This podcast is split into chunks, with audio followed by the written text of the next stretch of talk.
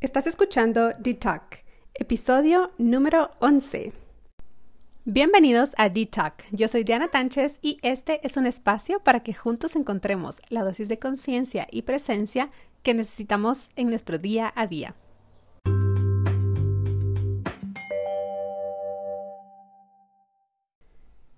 Hola queridos y queridas amigas, ¿cómo están?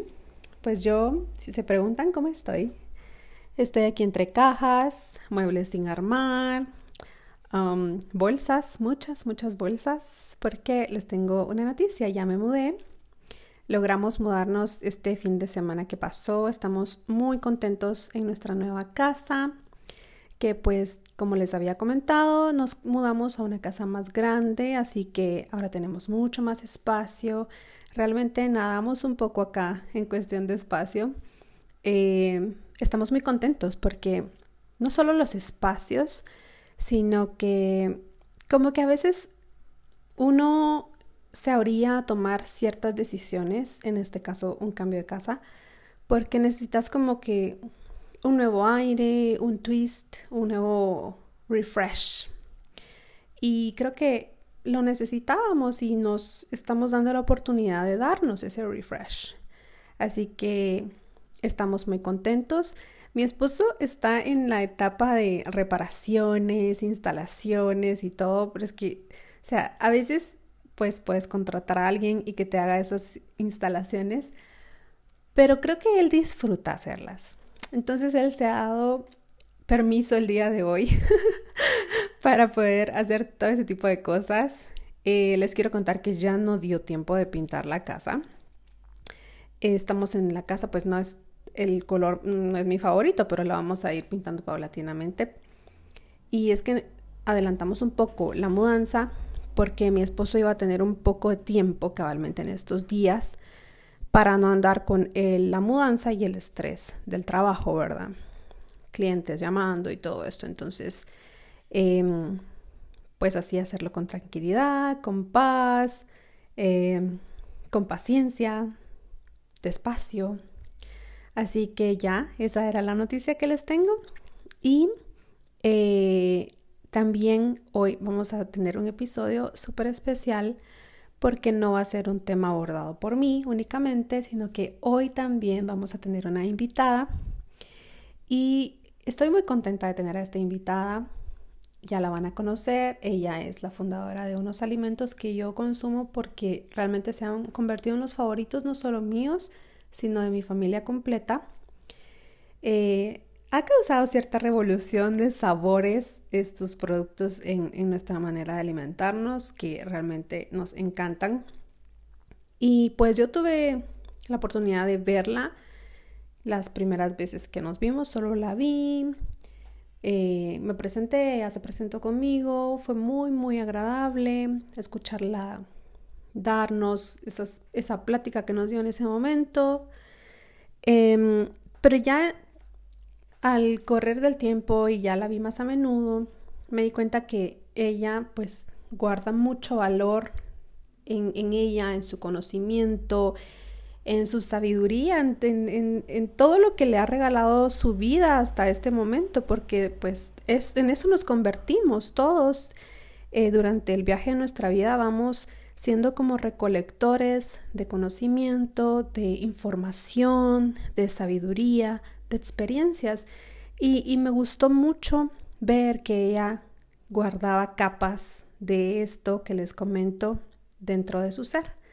Así que me dio mucha, muchas ganas, vamos a usar esa palabra, muchas ganas de conocerla mejor, de saber más de ella, de compartir más con ella, pero también supe en ese momento que quería traerlas, traerla a ella aquí con ustedes para que también o sea, es como cuando encontrás algo eh, muy bueno y tú decís, esto tiene que ser compartido, esto tiene que, mm, que conocerla o ella o él o saber de esto, ella o él, porque, porque sí me pareció una persona muy, muy valiosa. Así que vamos a tener hoy a nuestra cuarta invitada y bueno, ¿y por qué les abordo esto que les estaba contando anteriormente? Porque realmente yo quiero que ustedes sepan que yo no ando invitando a cualquier persona a este espacio. Yo de verdad pienso, uh, medito mucho, analizo a la persona que voy a invitar, por qué la voy a invitar, qué valor va a compartir esa persona conmigo y con todos ustedes, porque para mí ustedes son súper valiosos y de verdad les quiero traer lo mejor, la, la mejor calidad de personas. Quiero que estén aquí para que ustedes las escuchen, para que ustedes sepan que hay personas aquí en Guatemala, mujeres y hombres también, porque en su momento también quiero traer aquí personas del género masculino que pueden cambiar Guate, que nos pueden inspirar a nosotros para cambiar nuestro entorno y nuestro país, que están dejando huella. Entonces yo de verdad quiero que sepan que me tomo muy en serio a cada invitado, a cada invitada y de verdad espero que disfruten mucho de este espacio donde yo comparto acerca de los temas pues que ya les he compartido, que yo pienso que son muy valiosos, pero también quiero compartirles personas que, con las que yo tengo contacto, con las que yo, gracias a Dios, la vida me ha permitido tener eh, pues este encuentro para conocerlas y saber de ellas y saber que existen.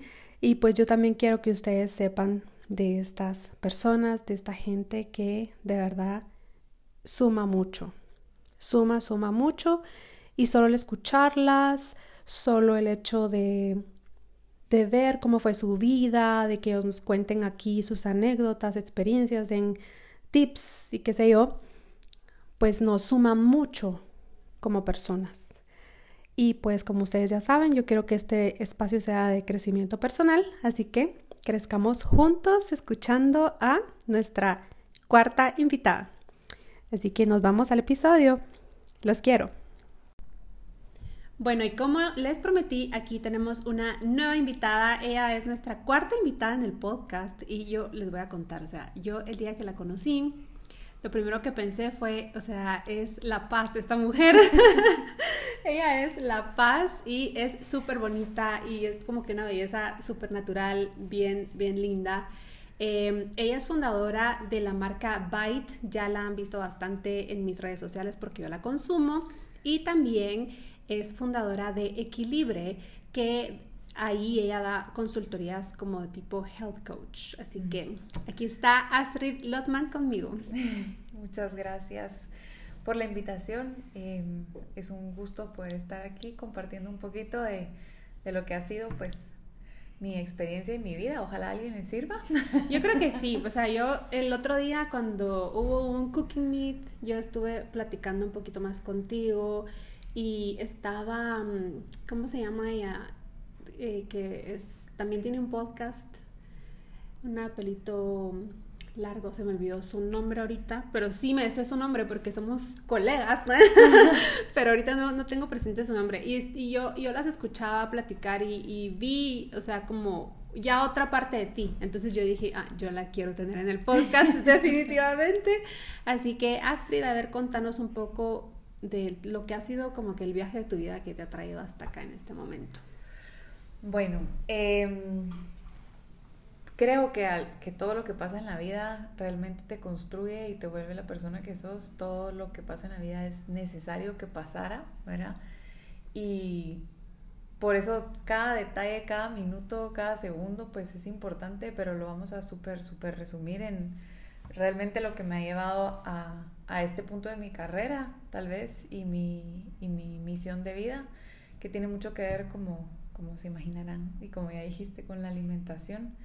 Y más que con la alimentación, con la salud, ¿verdad? Porque para mí lo más importante es la salud. No veo la salud como no tener enfermedades, sino que veo la salud como la libertad absoluta de poder hacer con tu cuerpo lo que tú, lo que tú quieras, ¿verdad? Eh, equilibre se llama equilibre por acabar la mezcla de libertad y equilibrio, ¿verdad? Que para mí el balance entre lo que es la parte emocional, la parte física, que puede ser deporte, nutrición, Em, entre otras, el no enfermarse, también iría en la parte física, todas tus, inter, todas tus relaciones ¿verdad? De familia, relación con la pareja, eh, hijos, tu tiempo para ti, el tiempo de ocio, que son los hobbies, eh, todo el balance de todas esas actividades o todos esos aspectos de tu vida y la espiritualidad son lo que hacen que tú tengas una vida pues feliz, saludable y esta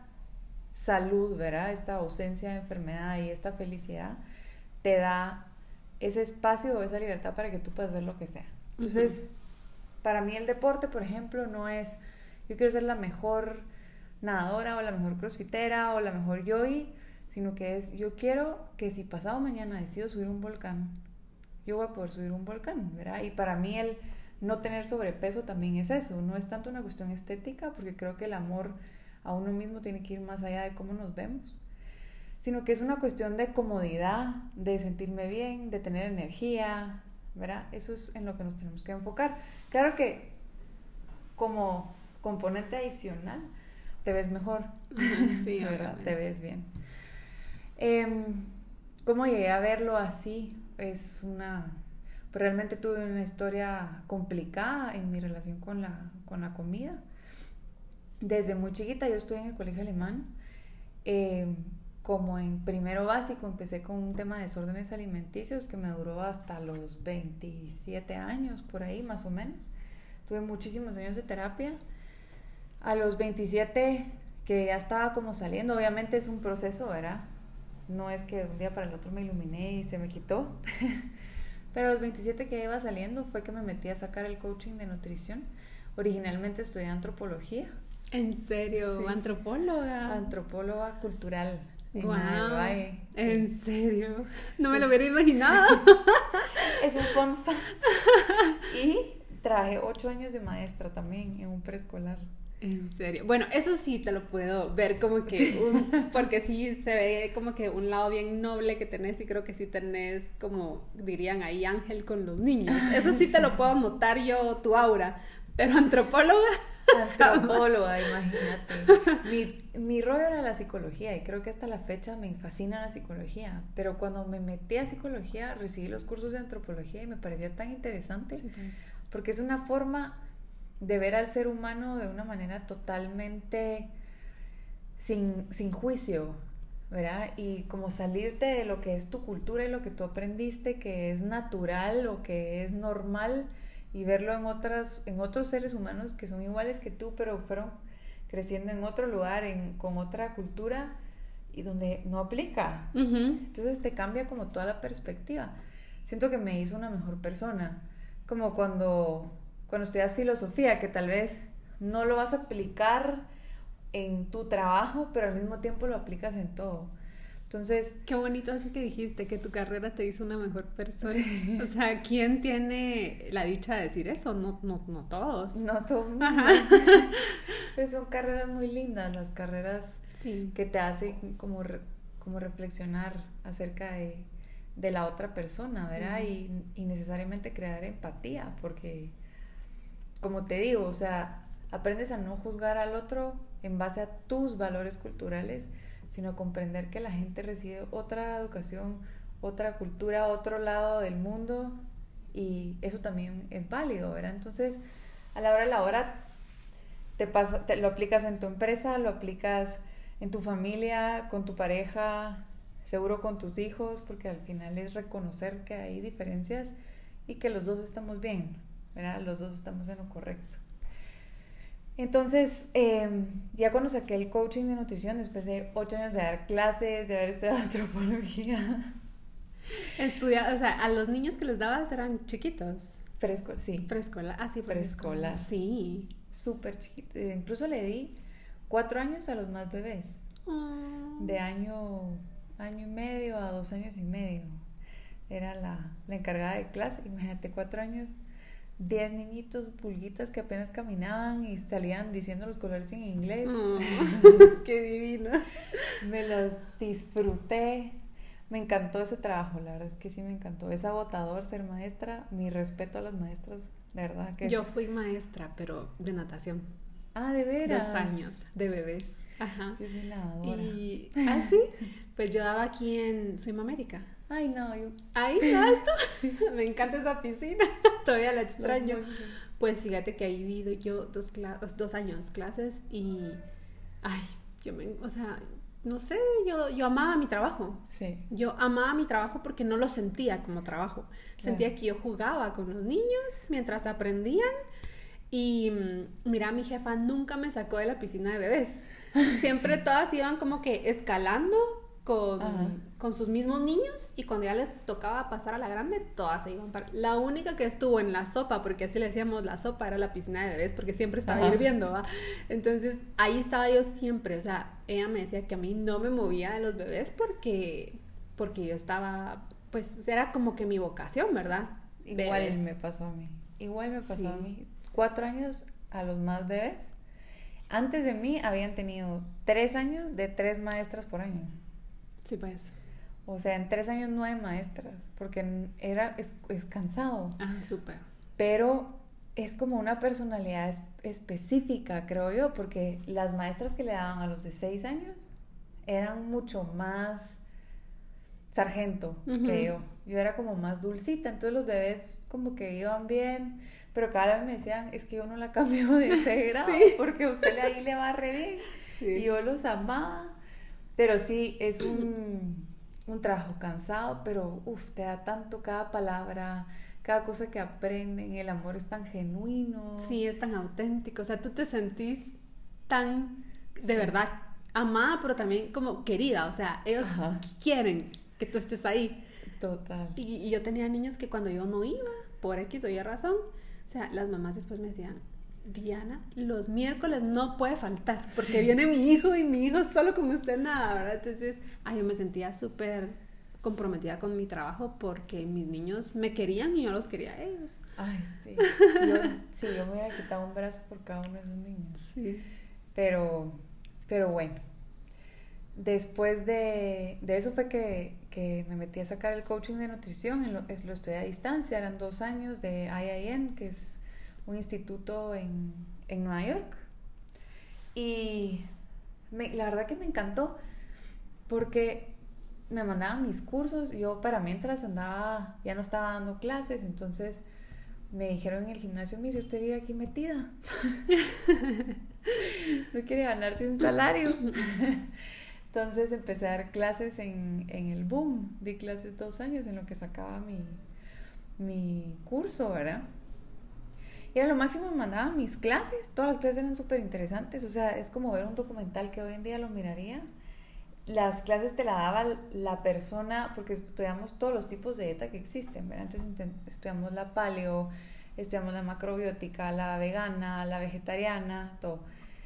Si había el señor que había escrito el libro acerca de paleo, ese era el que te daba esa cátedra, ah, porque era el, el video, ¿verdad?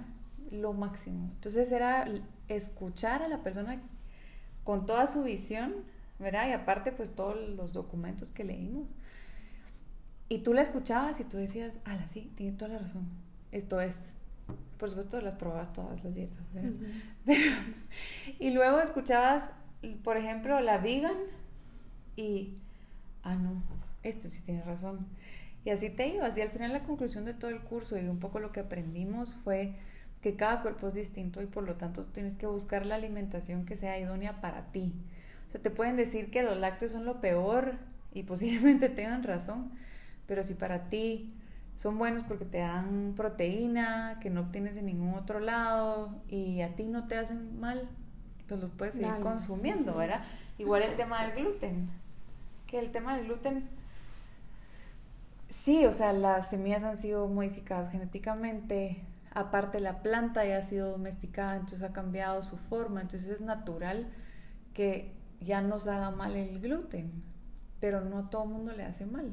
Entonces es un poco como ir escuchando tu cuerpo y más allá de la parte física está toda la parte emocional, que fue algo que con lo que yo me relacioné mucho, porque me di cuenta y ellos también te lo decían. Una persona con obesidad, por ejemplo, eh, obesidad crónica ya fatal. No es que no sepa que comerte un pastel de chocolate entero te va a llevar a obesidad, a subir el colesterol, diabetes, bla, bla, bla. No es que no sepa que solo comer pizza o solo comer eh, comida rápida te hace engordar, es que hay algo que no le permite evitarlo. Y ese algo tiene más que ver con una emoción que con un conocimiento o con que no te han hecho específicamente la dieta de nutricionista o con no haberte pesado.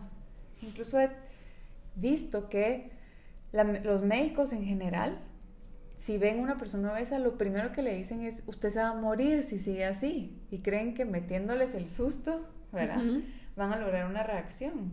Pero al contrario, como la emoción es la que desata que haya una mala alimentación, porque es por ansiedad, asustarlos con que se van a morir los lleva a comer aún más, ¿verdad? Y esa es una prueba. Ajá. Es una prueba que lo que tenemos realmente que trabajar, más allá de decirle a la gente que comer, porque tu mismo cuerpo te lo, te lo va a decir, tu mismo cuerpo, si tú lo escuchas, te va a decir, Diana, las almendras no son para ti, ¿verdad? Si pones atención, te vas a dar cuenta que hay alimentos que te pueden dar dolor de cabeza o molestar o que te dan reflujo o qué sé yo, porque es tu cuerpo el que no reacciona bien con ese alimento. Incluso hay teorías que dicen, si tú todos los días tomaste avena, eventualmente vas a comer avena y tu cuerpo te va a decir, ya no. Entonces que tienes que estar variando. Lo dejas un tiempo y luego la vuelves a comer y ya no te pasa nada. Pero es totalmente personal, individual y tu mismo cuerpo te da las señales. Ahorita que estoy embarazada, los antojos que me han dado también me los he cuestionado, ¿verdad? Em, pescado. Decía, mmm, ganas de pescado, ¿qué será? Entonces empiezo a leer que uno necesita mucho omega 3 en el embarazo, no sé qué, justo en esta etapa. Yo, chicas, ¿qué sabe mi cuerpo? Pues porque justo me da antojo de salmón, por ejemplo. O frijoles al principio del embarazo. Yo, de la gente que los frijoles me parecen lo máximo, súper ricos y todo, pero si se acaban en el mundo, nada lo mismo. En el embarazo al principio era, es que yo quiero frijoles. Yo también, como Olivia, me dio mucho antojo de frijoles y ¿sabes con qué? Frijoles con limón. o sea, me ido con mis frijoles en grano cocidos y así con limón. Qué divertido. Y se me hacía agua en la boca y yo así me comía mis frijoles. Entonces mi esposo cuando salíamos ensalada Santa Fe, ¿verdad? Me pedía porque tiene frijoles y yo, limón, por favor. Qué divertido. Pero tiene todo el sentido del mundo porque el limón también te da con la náusea. Sí. Entonces es No, y vitamina C, o sea, para fortalecer tu sistema inmune, pues, que es lo que necesitas. Y ahorita en el final del embarazo, pues todo el mundo te habla de que sí, que los carbohidratos, ¿verdad? Entonces sí que al final del embarazo un bote de helado y no sé qué.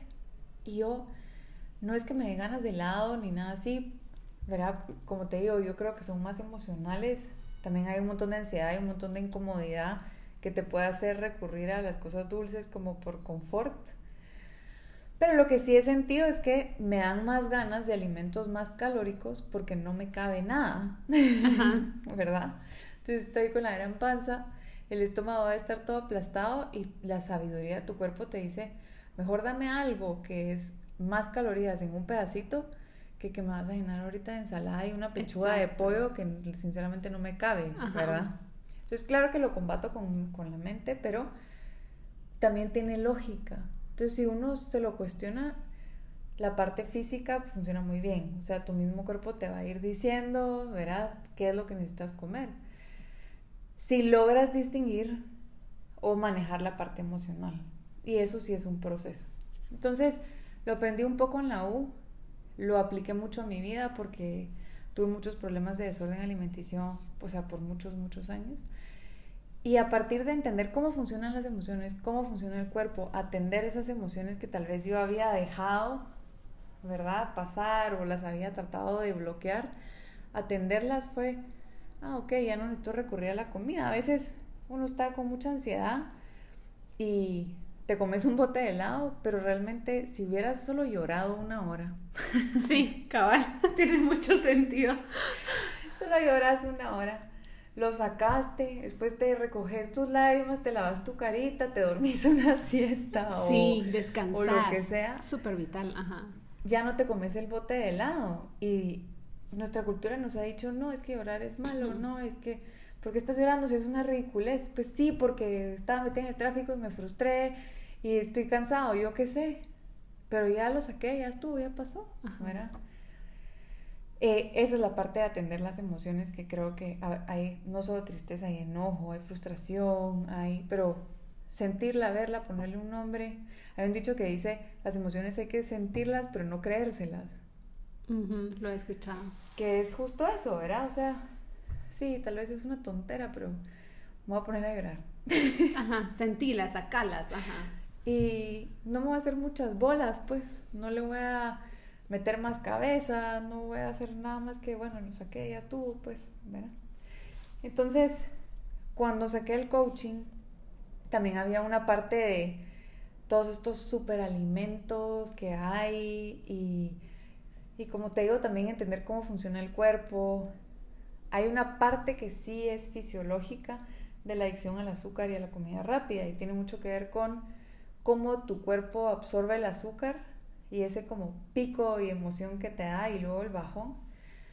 Y la comida rápida que tiene mucha sal o mucho azúcar, entonces también te meten en un ciclo donde tus papilas gustativas están acostumbradas a sabores muy fuertes. Muy extremos, ¿verdad? Sí. Ajá. Se mete cuánta sal tienen las papas sí, un montón. fritas, ¿verdad? Y qué tan dulce es un helado o una cosa así. Y luego tú, te, o sea, para mí un banano es dulcísimo, pues, pero si tú venís de esa, de esa costumbre, un banano tal vez no te sale tan dulce, mucho menos una manzana. Entonces, em, dije, bueno, el primer paso tal vez sí es salir como ese ciclo de adicción a la comida con mucho azúcar o con mucha sal y atender la parte emocional. ¿Verdad? Fue lo que a mí me funcionó y lo que yo trato de compartir con todo el mundo que puedo. En ese proceso empecé a descubrir un montón de alimentos que no habían en Guate y hacerlos yo en mi casa porque yo trabajaba en el gimnasio de 5 de la mañana, salía como a las 2 y media, almorzaba, miraba un par de mis clases y me iba a experimentar la cocina, que por cierto era un lugar nuevo para mí. un lugar no conquistado. porque nunca había hecho nada en una cocina. Pues. Hasta la fecha te digo que como mi, mis inicios fueron esos yo te sé hacer un muffin gluten free con miel, pero no te sé hacer una magdalena, ¿verdad? O sea, sé hacer el arroz integral para que te quede nítido, pero no sé hacer arroz blanco, porque empecé a cocinar así. Y ahí fue cuando surgió un poco la idea de Byte. No como, y de verdad que siempre lo digo, pero es que es la verdad, yo nunca me considero una emprendedora, yo nunca dije, odio tener jefe, quiero ser dueño de mi vida, ¿sabes? O una cosa así. A mí me encantaba tener jefe, o sea, eso no era un problema para mí. Eso que estás diciendo ahorita creo que fue lo que más me, me hizo traerte al podcast, invitarte, porque eso cabalmente era lo que estabas contando ese día. Y me pareció tan interesante, tan gracioso, tan, o sea, tan natural que surgió en ti, ¿me entendés? Porque mucha gente que conozco lo, lo, lo está haciendo como forzado, ¿verdad? Yo, yo quiero ser una emprendedora y, así como, pero en ti fue muy natural, eso me encantó. Es que te, y te juro que fue así, no fui a una charla de emprendimiento ni me consideré em, una emprendedora hasta como tres años después que fui a una y todos contaban todo lo que les pasaba, yo como, ah, es normal. Eso me pasa a mí también. Porque yo iba y yo, imagínate las barras, y sinceramente fue así. Y yo decía, wow, es que el dátil tiene índice glicémico bajo, entonces me da energía a largo plazo y buenísimo. Y si lo mezclo con nueces, a la madre es delis, entonces ya no le tengo que echar azúcar. Se me antojó una barrita. es que es delis, el dátil es delis. Y decía, bueno, entonces no le tengo que echar azúcar. Ah, además con esto se pega, entonces ya no le tengo que echar harina, no le tengo que echar huevo, no necesita lácteos. A la gran, entonces todos los que son veganos la pueden consumir y las nueces que son buenas para la piel, para el pelo, para no sé qué. Y después las dejaba y me duraban un montón de tiempo. Y yo, a la que nada, y tienen tiempo de vida, entonces no están preservantes. La cosa es que me pareció tan cool que decía, esto todo el mundo lo tiene que tener. Entonces yo a todo el mundo le enseñaba cómo hacerlas, ¿verdad? Pero no todo el mundo tiene el tiempo ni las ganas de ponerse a moler dátil en su casa y Creo que les conté ese día que destruye los procesadores, porque es bien duro. Ajá. Y entonces yo decía, a no, hay que, hay que hacerlas. En ese entonces tenía un mi novio que sí era como full business, ¿verdad? Entonces me decía, esto lo tienes que vender. Y yo jamás en la vida pensar en poner una empresa, pues yo era antropóloga y maestra. Y después coach de nutrición y yo lo único que quería era ayudar al mundo y a sentirse mejor. que todo el mundo se ame a sí mismo y trabaje en su autoestima y coma natural y se acaben las enfermedades, ¿sabes? Como que siempre, siempre tuve una visión de ayudar, pues no. Y él, no, esto lo tenés que vender y no sé qué. Y me consiguió que su hermana es diseñadora gráfica, entonces ella que te haga las etiquetas. Y así fue un poco, pero como aparte, colegio alemán son muy correctos. Entonces, no, si lo hago, tengo que ser bien. Entonces, poner una empresa, hablé con mi amigo abogado y mira, tengo que tener contratos de trabajo y así. O sea, al final lo hice todo como súper ordenado, ajá. Ajá, no tan al final uno no sabe lo que está haciendo, pues entonces aprendes en el camino. Contraté un chef, entonces él me decía, bueno, hay que costear la receta.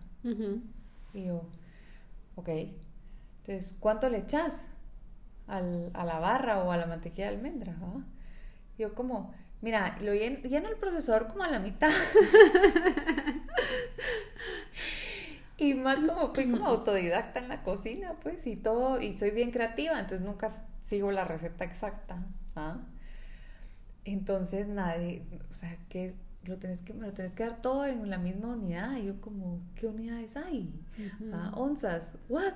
Ay, si es líquido. Entonces, entonces él me decía, ¿vas sabes qué? Solo antes de echarlo, déjame que lo pese. Tú haces tu receta normal y solo antes de echarlo yo, lo voy a pesar. Y así fue como lo empezamos a hacer. Me tocó aprender primero de producción, de cocina, de tiempos, de como el flujo, de inocuidad. Quise sacar la licencia sanitaria porque quería el registro para los productos. Gracias a Dios lo logramos. Pero ahí me tocó aprender todas las reglas de una planta de producción, ¿verdad? Y por qué, por qué son así, la curva sanitaria, todo el rollo. Luego, el tema de cómo entrar a las tiendas, ¿verdad? O sea, como, me acuerdo que mi primera reunión creo que fue con GNC. Y yo no sabía ni, ni cómo hablar, ni cómo hacer una presentación, ni cómo... Entonces me tocó como toda esa fase de ir y negociar con los gerentes de las tiendas, conseguir contactos para hablarles, porque no es tan fácil, poco a poco irnos metiendo. Y luego la sorpresa de que tú dejas tu producto ahí y ¿quién lo va a vender? Pero cuando tú lo vendes sola, yo tuve unos kiosquitos al principio, yo capacitaba a mi gente, toda mi gente que atendía los kioscos sabía que era gluten, sabía que era la dieta paleo, sabía que era vegano y que no cómo hacíamos las cosas, cuáles eran los beneficios, porque yo todas las semanas iba con ellas y les, y les enseñaba, y también porque quería que lo, les, lo aplicaran a su vida también. Pero cuando tú lo mandas a una tienda, el producto se tiene que vender solo. Entonces era como, ah, la gran, ¿y ahora qué hacemos? Entonces me tocó aprender un poco de eso y, y estamos todavía en el proceso de entrar a tiendas más grandes para que la gente nos encuentre más fácil. Y todo el trabajo en redes sociales que realmente ha sido muy intuitivo. He buscado personas que sí les gusta el producto y, son con las que he trabajado más de la mano, como contigo, de ir viendo, mira, probalo, contame qué te gusta, invitarlas a los cooking meets. Pero todo ha sido como muy, muy como yo, pues de ir fluyendo, fluyendo con las ideas y todo cada vez pues vuelve un poco más ordenado, más formal, cada vez crecemos más. Ahora de repente estamos en actividades y dicen, ay, tú sos de Byte, tío. ¿What? tú sabes que es Byte. y eso para mí es algo que me emociona mucho, pero detrás de todo lo que se ha hecho y espero que cada vez sea más grande para que más gente tenga acceso, no solo a los productos que hacemos nosotros, sino a los productos saludables que existen, porque para mí no, me tenés que comprar necesariamente a mí una barrita, pero que exista un producto honesto que no te está vendiendo harina escondida o cosas que no son buenas para tu salud, eso para mí me parece algo genial y ojalá hubieran más marcas y más productos y más gente haciendo cosas así, porque así es como todos vamos a mejorar, así es como nos vamos a enfermar menos, menos cáncer, menos... Pensemos en todas las enfermedades que hay hoy en día, la mayoría son de síndrome metabólico, pues la mayoría tienen que ver con nuestro estilo de vida y son las que más gente matan. Entonces, bueno, eh, como marca tratamos también todos los posts, toda la comunicación, si yo escribo en, el blog de Equilibre, que sea promover la salud como algo que te da libertad, eh, que te divierte, la parte espiritual también, que puede ser cualquiera, pues, o sea, puede ser una religión de las más tradicionales, puede ser meditación, puede ser yoga, pero tiene que haber una parte espiritual, tiene que haber una conexión con algo más grande, porque si no nuestras vidas como que no tienen mucho sentido. Sí, como que no le encontramos el propósito, ¿verdad? Ajá. Que uno dice, ¿para qué? Sí, yo, yo pienso que igual, o sea, lo que tú decís, para mí la parte espiritual es, es vital. O sea, yo no, no me veo sin, sin, lo espiritual en mi vida, siento que sería como un poco vacío. Ahí estoy yo y todo, pero, pero la parte espiritual a mí me inyecta propósito. Total. A mí también. Creo que es, le da sentido a todo, te da consuelo, te da fuerza. Sí, es lo más importante para mí. Con una espiritualidad fuerte, tú estás lista para cualquier cosa, pues, ¿verdad? Y si no, siempre estás flaqueando. Porque la verdad es que no podemos solos. Esa es la verdad. Y hay gente que lo puede negar lo que quiera, pero no podemos solos. Entonces, si tenés un soporte, vas a avanzar mucho más rápido y un sentido, como tú decís, ¿verdad? Porque al final, como decía al principio, yo creo que todas las cosas que pasan en la vida te llevan a donde estás y todas son importantes, las buenas, las malas, las que en serio tú decís a la que random, ¿cómo esto no encaja aquí? Pero pasó pero todo era importante y cuando tú lo ves así en retrospectiva decís, a la gracias a Dios porque realmente todo tenía... Todo me trajo hasta aquí, ajá. Sí, exacto. Y te sirve mucho darte cuenta de eso porque luego lo aplicas al futuro y tal vez en este momento estás pasando una experiencia súper fea o te tiene frustrada o algo, pero decís, pero es que en dos meses yo voy a ver para atrás y voy a entender el sentido de esto porque entiendo todo lo que pasó en mi vida antes, no va a ser esto la primera vez que no tiene sentido. Pues. Entonces es un poco como que confías y dices, bueno, ahorita no lo entiendo, pero estoy segura que en unos meses lo voy a entender, o quizás el día que me muera lo voy a entender, o quizás nunca, pero sí va a tener un propósito. Y hablando de propósito, ¿tú en qué momento sentís que encontraste tu propósito? Mm. Creo que para empezar, creo que hay, hay diferentes. Porque por un lado está tu misión de vida y tu misión de vida tiene que ver con algo como muy general, muy expansivo, muy, como decirte, para algunos su misión es entender el amor, el amor incondicional, ¿verdad? No te digo el amor de pareja. Hay algunos que quieren a trabajar empatía, hay algunos que vienen a trabajar independencia, autovaloración. Creo que esos son como los grandes temas de nuestras vidas que tal vez de viejitos decimos, sí, yo, yo vine a esta vida a amar, por ejemplo. Em, y aparte están como los pequeños propósitos o pequeñas misiones que tienen como fecha, ¿verdad? Caducidad. ahorita siento que como yo pude sanar muchos, muchos aspectos de mi vida, que como misión personal quisiera ayudar a otros a sanar. Como te decía en algún momento, siempre he tenido algo por ayudar a los demás. Primero fue a través de la antropología. Yo decía, ah, sí, es que a través de la antropología yo puedo hacer un montón de trabajo social y no sé qué. Y eso me decepcionó bien rápido porque me di cuenta que realmente darle dinero a la gente no es la forma de dar. Acabo de escuchar a mi esposo ahorita que dijiste eso. mi esposo es totalmente de esa mentalidad y es cierto, o sea, es cierto. Yo la primera vez que él me lo dijo, yo así como, así, esta cara, ¿verdad? Esta cara es de, ay, ¿cómo me decís eso? Pero después me lo volví a decir, me lo explico y cada vez que me lo dice me lo vuelve a explicar y digo, sí, tiene razón, totalmente tiene sentido. Y es que si te pones a pensar, es una visión muy, muy paternalista. Sí. Y cuando tú tomas una posición paternalista, lo que le estás es quitando poder a la otra persona. Sí, le quitas empoderamiento, le quitas la oportunidad de poder empoderarse de lo que él puede lograr y hacer y de él mismo. Es como decirte, es que tú no puedes, entonces yo te voy a ayudar porque yo soy una linda persona. y la verdad que yo puedo y no me cuesta nada, así que, mira, yo me duermo feliz porque te ayudé. Pero es decirte inútil, ¿verdad? Em, he aprendido que a veces aconsejar a las personas es más una proyección tuya. Entonces digo, a la verdad, es que yo aconsejaba tanto a mis amigas y yo estaba tan equivocada que ahorita me dan ganas de decirles, a la, qué pena, perdón, ¿verdad? Qué risa. tenía más que ver conmigo que contigo, ¿verdad? Sí, sí, totalmente. Y es, el consejo lo damos desde nuestra propia perspectiva. Porque es, es claro, si yo te digo, mira, se murió mi tío, tú quieres hacer empatía conmigo. Y entonces tú vas a decir, bueno, a mí no se me ha muerto mi tío, pero hace algunos años se murió mi primo.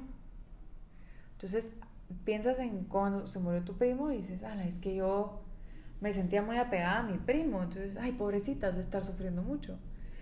Y así es como tú te proyectas realmente, porque tu experiencia es distinta, pero buscas una experiencia similar en tu vida, pero no es la misma, ni tú sos la misma. Sí, no, y las circunstancias siempre son diferentes en cada quien. Total.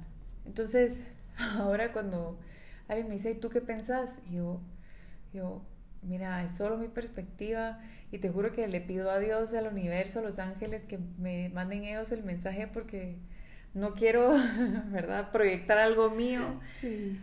Pero el tema es que he dado a pensar que la mejor forma de ayudar es a través del ejemplo y que una persona, o sea, si uno trabaja en uno, si uno encuentra su paz, si uno logra superar las cosas y uno se vuelve como esta, este ejemplo de éxito, y, em, pues la gente va, lo va a encontrar inspirador, ¿verdad? Va, como que te, te dice, no, sí se puede estar mejor, ¿verdad? Y aparte, si tú has encontrado esa paz, pues la vas a compartir, la gente se va a sentir a gusto, va a estar tranquila, y esa energía no tiene, no tiene, no hay forma de, o sea, no hay forma de medirla, pues es solo rico estar con alguien y la otra forma en la que creo que uno puede dar es no juzgando. Ah, sí, totalmente. ¿Verdad? Es simplemente dar, dejar que la gente pase su propio camino y decir, me pase lo que pase, aquí estoy. Incondicional, ajá. ajá. Entonces, un poco en eso, mi misión ha sido un poco compartir mi historia, sí llevar luz a temas que nadie habla, como la parte emocional de la alimentación, el cómo nos hablamos, cómo nos tratamos, engaño que hay en, en lo que nos dicen también en el tema físico, era de la alimentación, de la medicina, de todo eso. Hablar de superación de temas emocionales, o sea, desde siempre desde mi experiencia. Y eso lo siento como mi misión ahorita, ¿verdad? Siento que yo tuve una gran ayuda, una gran sanación en mi tema de desórdenes alimenticios y quisiera poder ayudar a los demás a encontrar como ese camino, pero como te digo, más a través del ejemplo, de la humildad, de decir, a mí me funcionó esto, eh, aquí estoy, no te juzgo y no desde un, hace esto esto esto esto, Desde eh, parámetros, no, sino que desde, desde tu ejemplo de vida. Sí, desde el cada quien tiene que irlo midiendo, sintiendo, y a veces lo que la gente necesita es alguien que lo escuche y que lo comprenda, ¿verdad? A veces lo mejor que tú puedes hacer por una amiga es decirle, ¿sabes qué? Qué difícil, te entiendo. ¿Verdad? En lugar de nos queremos adelantar y alarán, pero tú qué le dijiste? Y no, pero hace esto. Y a veces lo que la gente de verdad necesita es solo un poco de empatía. Que le digan, puchigas, te ha haber dolido, pues y con eso ya estás como, sí, sí, me dolió, gracias, ya me siento mejor, alguien me vio, ¿verdad? Es ver a la otra persona. Y, y bueno, del lado profesional, pues sí quisiera que la gente conozca más Byte, que tenga la oportunidad de probarlo, porque sí creo que estamos haciendo algo bueno. Y, y como te digo, para mí es una plataforma también, ¿verdad? Porque estoy vendiendo un producto, pero lo estoy haciendo a través de comer porque te amas, ¿verdad? Si para ti esto no es amor propio porque te da sensación de culpa yo qué sé, no comas esto, pues, pero que sea pensando en que esto es bueno para mí. Yo me alimento de esta manera porque es bueno para mí. Y eso es lo que hacemos en nuestra publicidad. Jamás vas a ver un metro, una pesa, una manzanita verde, una mujer La típica manzana. sí, es cierto. Una bata blanca, o todo es energía, todo es alegría, eh, mucho bonding, ¿verdad? Relación con papás, relación con pareja. A mí me ha em, encantado el producto, a mis hijas les encanta. Ay, a mis qué hijas bueno. les encanta. Eh, yo les doy a ellas las, los bites, ¿verdad? Ajá. Los, los cuadritos pequeños. Les encantan. O sea, la bebé, pues, se come dos seguidos. Entonces, sí, le encantan. Y, y a mí me gustan mucho. Yo siempre les he comentado que el día que hago pierna, en el gimnasio, como me saco el Ah, jugo, sí. porque es lo que más trabajo en mí, eh, me llevo mi barra porque es increíble, pero ya cuando voy por el quinto, sexto ejercicio, ya me mareo un poquito a veces porque le Sí. meto mucho, ¿verdad? Entonces, mi- saco mi barrita y como si nada, sigo trabajando re bien hasta el noveno ejercicio, o sea, es increíble, puedo duplicar, imagínate. Entonces, sí, a mí- en mí sí han dado resultados. Las mantequillas cambiaron mi visión de los panqueques. Pero un twist. Sí, totalmente. O sea, en los, en los sábados siempre son de panqueques en mi casa y ahora siempre con la, con la mantequilla. Y una cosa que le encantó a mi esposo es de que yo mm, no consumo lácteos, ¿verdad? Eh, porque a mí sí me caen muy, muy pesado, ya tengo intolerancia, ¿verdad? Y eh, un día no sabía qué cocinar, dije voy a hacer pasta primavera. Ajá. Entonces, cuando me di cuenta no tenía chile pimiento, no tenía zucchini, solo tenía brócoli, pollo, Ajá. pasta y yo así como que... Entonces rápido me recordé de la pasta de Pizza Hut, la Ajá. Alfredo, que es súper, súper lechosa, ¿verdad? Y eso era algo que comíamos mucho con mi esposo cuando éramos novios, pero teníamos tanto tiempo de no comerlo y ese día dije voy a hacernos Alfredo y usé la mantequilla de Marañón. Ah, Y quedaron súper cremosos y mi esposo fue el más feliz. Y mira, te hice pasta Alfredo de Pizza Hut, le digo. y él, ¿qué? ¿Pediste? Y yo, no, le digo, porque él no es intolerante. La Claro. intolerante soy yo, pero Ajá. él, pues, me hace hace ganas. ganas en el tema de no, no tener leches en la casa.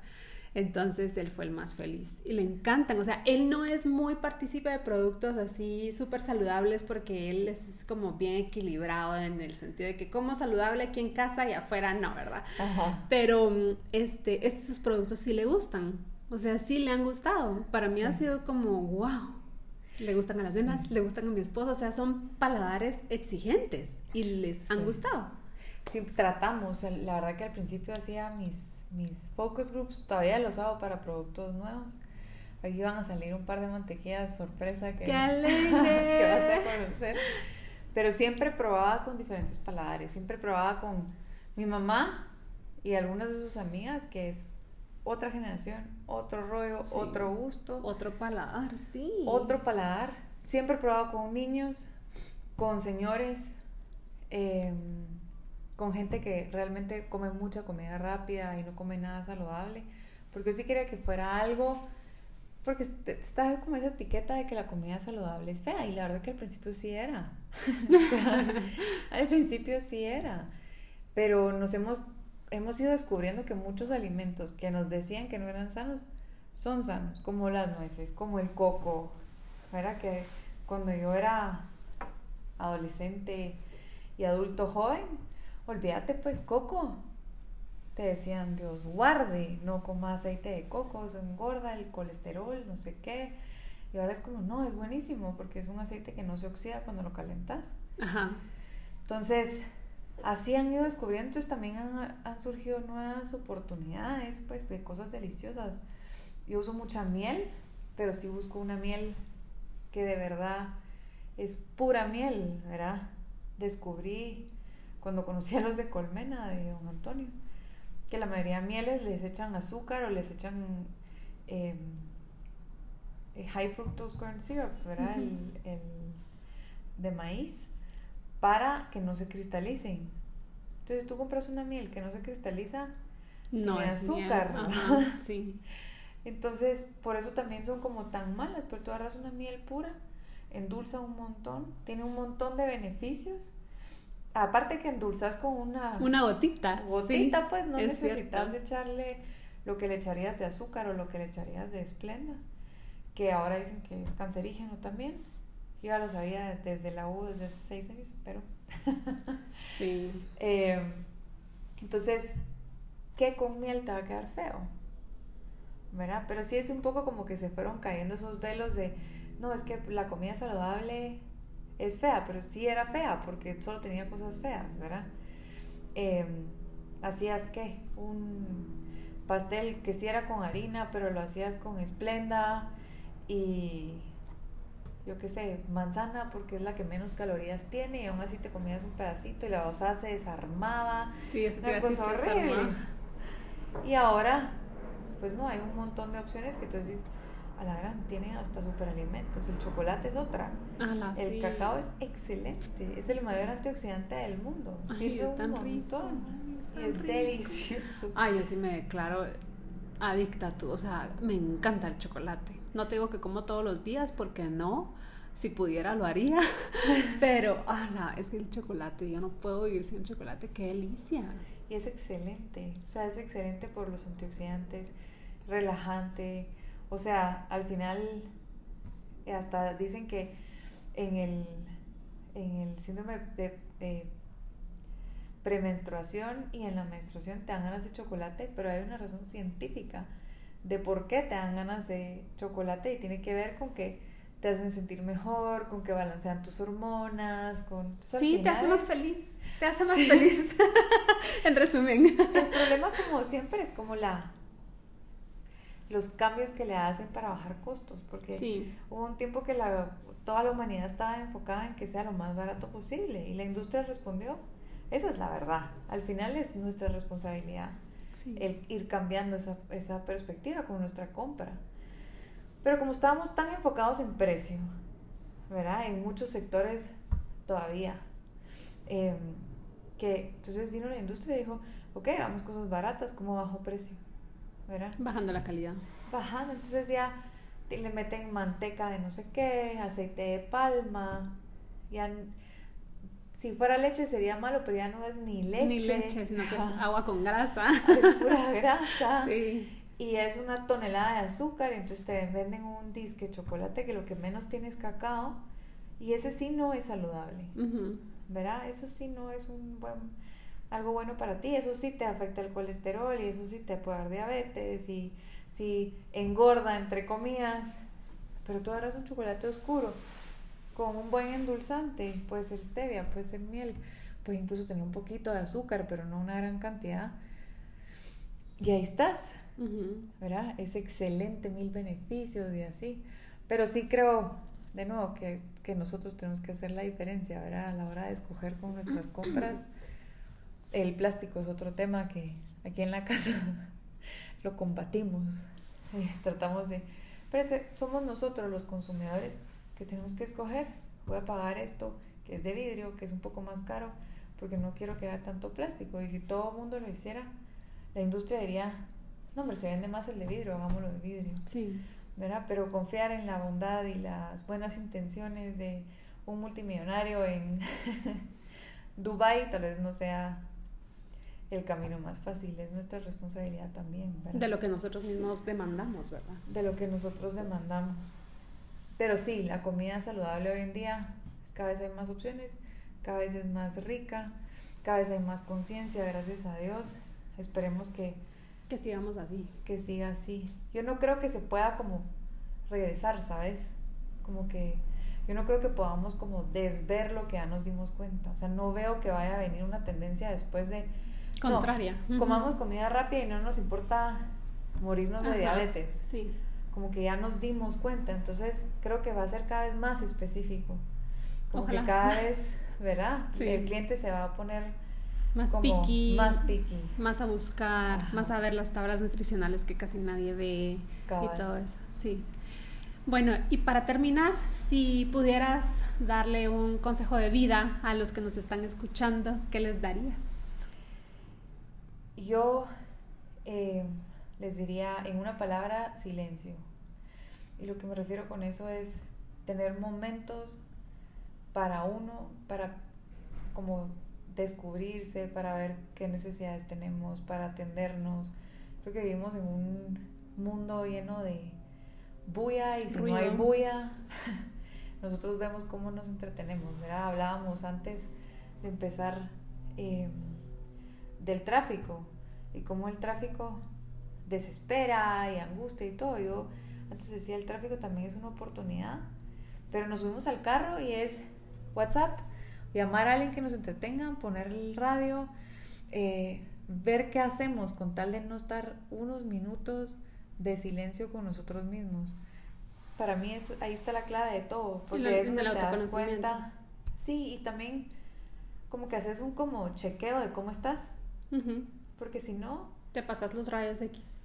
Sí, como que uno a veces dice, se acabó el día y te estás durmiendo y no sabes ni cómo te sentís acerca de tu día o de tus metas personales o cómo estás.